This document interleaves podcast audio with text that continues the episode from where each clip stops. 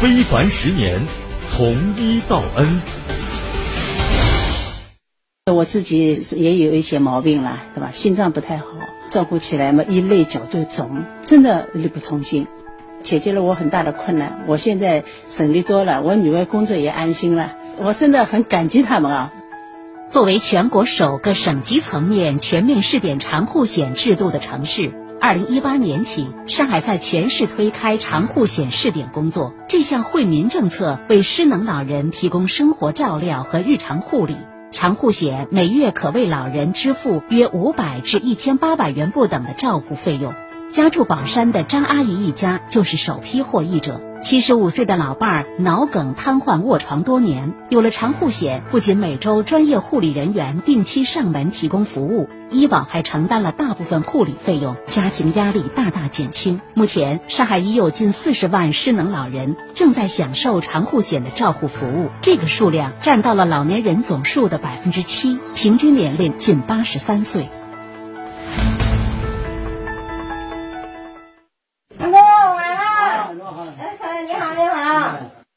上午十点，护理员史丽准时来到长宁路兆丰别墅小区一户长护险居民家中，和九十一岁的张老伯打过招呼后，取出公司给每个护理员配备随身智能设备，通过声音、人脸识别后登录系统。阿公，我打卡，你等一下。你好，我是宜家。按需识别，认证通过。系统认证通过后，石丽将半本书大小的设备放在一旁桌上。他的衣服左臂口袋还固定了一个火柴盒大小的采集声音的设备，与老人的对话、服务现场声全部实时回传至公司智能平台，一举一动都记录在案。嗯，黑点粥啊，慢点，别烫了，烫不烫？嗯，不烫。哎，慢一点吃啊。张老伯是五级护理，服务内容主要是帮助进食和擦身。如果护理员不做这些服务项目，而是擦窗户、做家务，系统就会发出警报，后台立即就会发现异常情况，及时做出处置。经过几年运行，市医保局等部门积极运用创新技术，在尊重失能老人隐私的前提下，不断探索生物识别、声波传感等技术手段，确保服务质量。张老伯的女儿说：“有了这个智能系统，护理员服务更加规范。”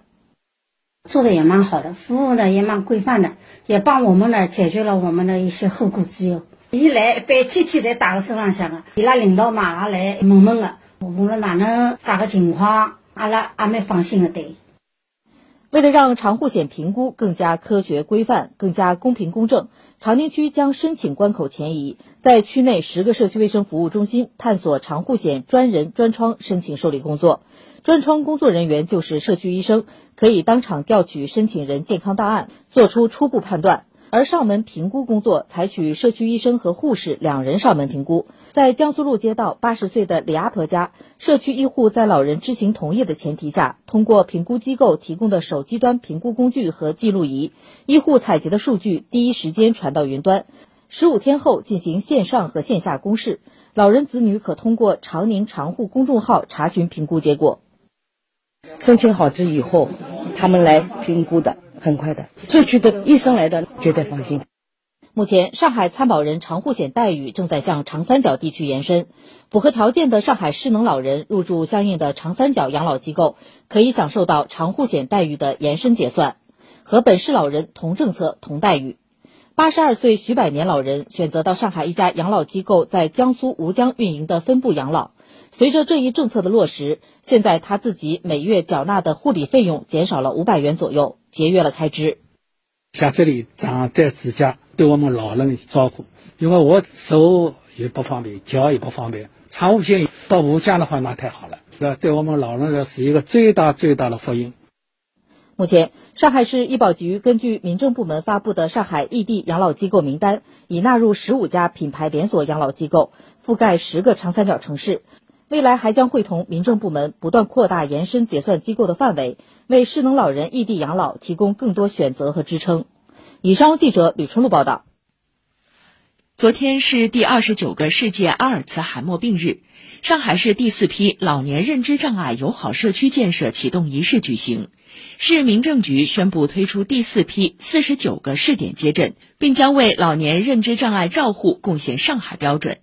老年认知障碍照护是养老服务的重要内容之一。截至去年底，上海已建成七千三百零二张认知障碍照护床位，一百二十一个街镇正开展老年认知障碍友好社区建设试点。请听报道。上海星图社区健康社二零一九年参与到新华路街道的老年认知障碍友好社区建设中，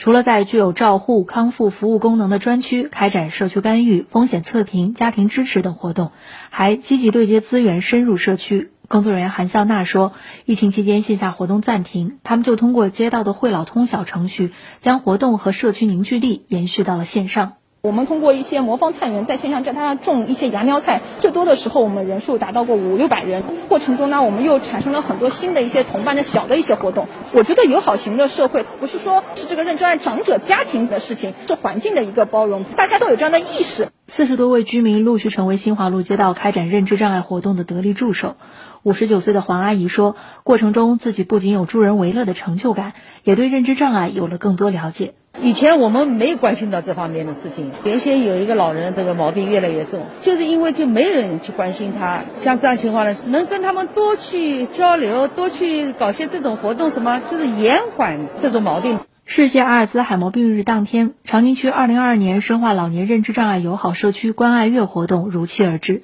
众多专业照护机构、社会组织、友好单位在公益集市上争相展示在认知障碍照护领域的优势特色。区民政局养老服务科的顾志远说：“作为全市率先实现街镇全覆盖并首个发布区级建设标准的区，长宁区的老年认知障碍友好社区建设氛围正越来越浓。包括您看到的香薰的干预疗法，还有一些这个认知症的一些漫画，包括有一些智慧场景。那边呢，还有我们依托区养老服务专项基金呢，做了一百户的认知障碍家庭的适老化改造。我们也在探索，希望将一些筛查能够纳入到像老年人体检啊这样一些常规项目。随着第四批四十九个试点街道的推出，开展老年认知障碍友好社区的街镇在上海已达到一百七十个，占全市街镇总数的百分之八十。市民政局养老服务处处长陈月斌说：“上海已经逐步形成了一批有特色的实践做法，涌现出一批深耕社区的专业机构。在这个过程中间呢，很大的一个成果是我们逐步发现了这个社区里面哪些人具有这个认知障碍的这个风险，积累了将近十五万左右的老年认知障碍人群的这个数据，可以为我们下一步工作得到更好的支持。”市民政局副局长沈敏说：“上海已逐步建立起老年认知障碍照护的服务体系，同时不断总结提炼经验。”推进服务体系建设的标准化、规范化。比如说，近期我们正在编制老年认知障碍照护单元设置和服务的标准，